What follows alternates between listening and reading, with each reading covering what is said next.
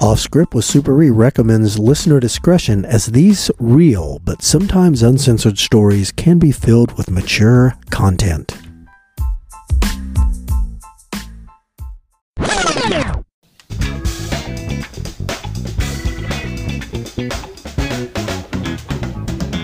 What else you got for us, Super E? All right. Well, here's another one. We're going to make this super quick. I think this will be a Thursday one. This is one where we discovered that man's best friend means that the whole other family is excluded, and I'll explain. Okay. Uh, this is about 1994, and this is if you're too young to remember, ask your parents. Everybody had answering machines. You remember those? They were big and bulky, like a big giant, looked like a little tape, record, no, like a stereo system. They were so, some of them were so big for Yes. recording phone messages. Well, back then, sometimes when you uh, you could hear your neighbor's phone conversations on your uh, phone message uh, answering machines. Yeah. And in in the hillbilly hood, this we get a call from this woman, and she goes, "You guys, because you know she called up us narcotics guys. You guys got to hear a tape, and I, I know which neighbor it is because he's so stupid, and I got I'm taped his conversations. So we go down, me and uh, my partner at the time was Eddie, and uh, Eddie was a great partner. And He so we go also to a hell of a third base. Yes. And so we go down to her place, her house, and she gives us this tape, and we listen to it, and we're dying laughing. She pointed which neighbor it was. His name was Delmer, and he looked exactly like the name sounds. And he was, she had taken. So, can you was- believe this? Gr- real quick, growing up, my dad had a friend named Delmer. Did he, did he fit the name? Oh, y- yeah, yeah. Okay. I had a principal. His name was, his parents must not like him.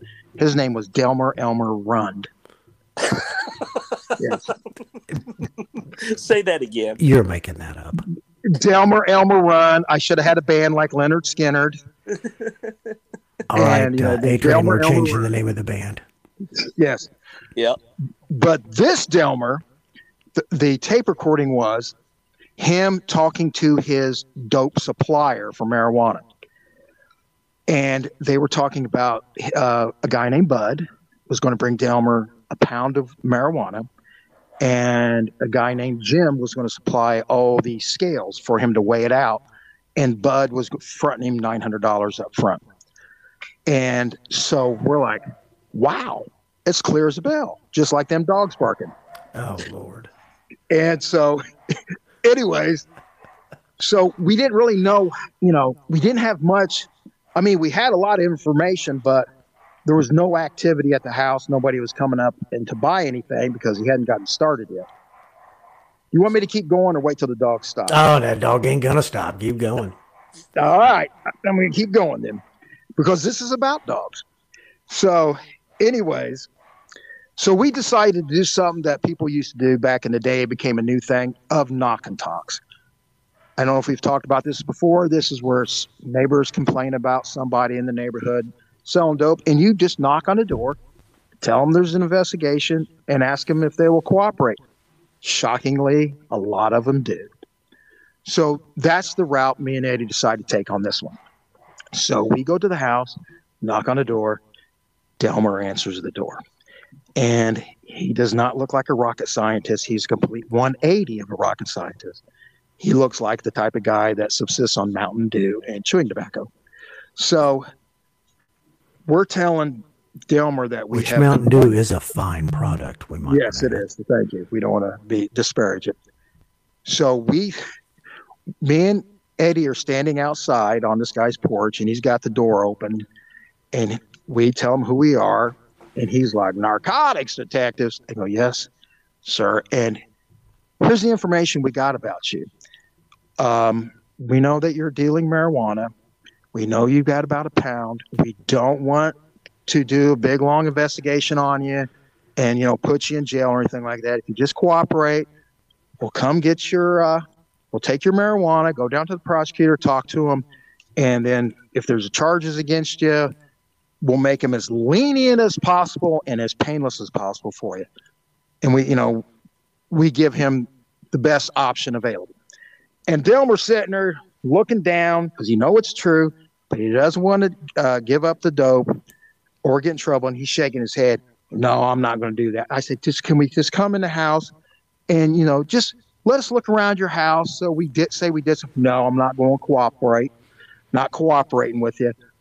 I said, well, Delmer, if we do do a search warrant on your house from, from obtaining enough information, which we have, we're going to do a search warrant on your house.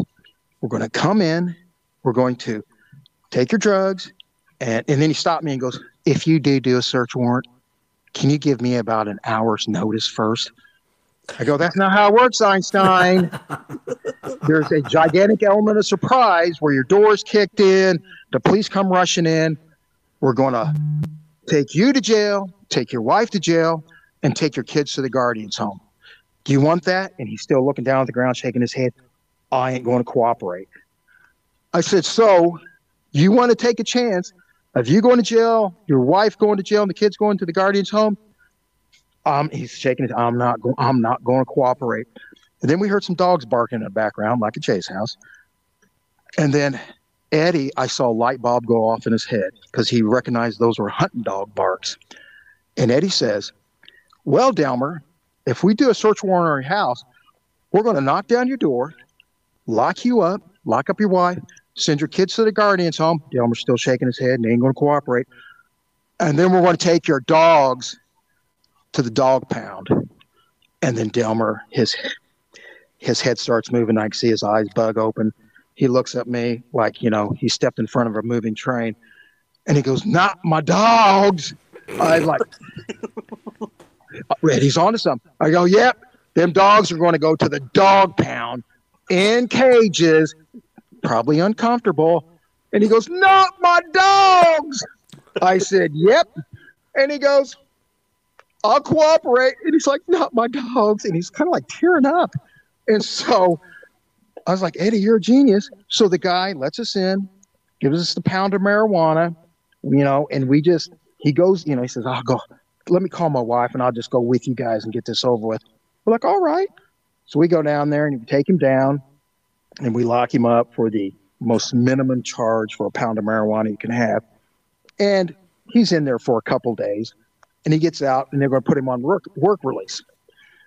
So we're thinking that's over with, um, which it essentially was. But the neighbor calls us again and goes, You have to listen to this new tape since Delmer got out of jail and was at home. So we go, Okay. So we go over there. She gives us this tape. And me and Eddie go back and listen to it. And when Delmer went to jail and got out, his dope dealer, Bud, calls him on the phone. And Bud goes, Delmer, what the hell happened? He goes, Man, the police just came to my house. They knew everything, Bud. They knew that you was giving me the pound of dope, $900, and Jim was supplying the scales. And he's and the Bud goes, Well, how in the hell do they know that? I don't know. And then Bud goes, Did they have a search warrant? Which we did not.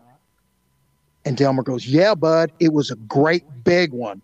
I'm thinking they're all the same size. he goes, It was a great big search warrant. And then he's like, Delmer, did they confiscate that $900 I fronted you? And then Delmer paused for a second. It was like, Yeah, they took that money too, bud, them motherfuckers.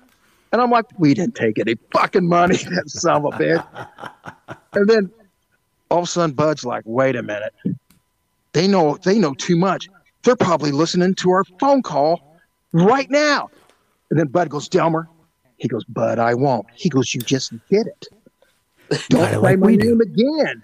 And then Delmer goes, Bud, I will not say your name again. He goes, Damn it to hell, quit saying my name.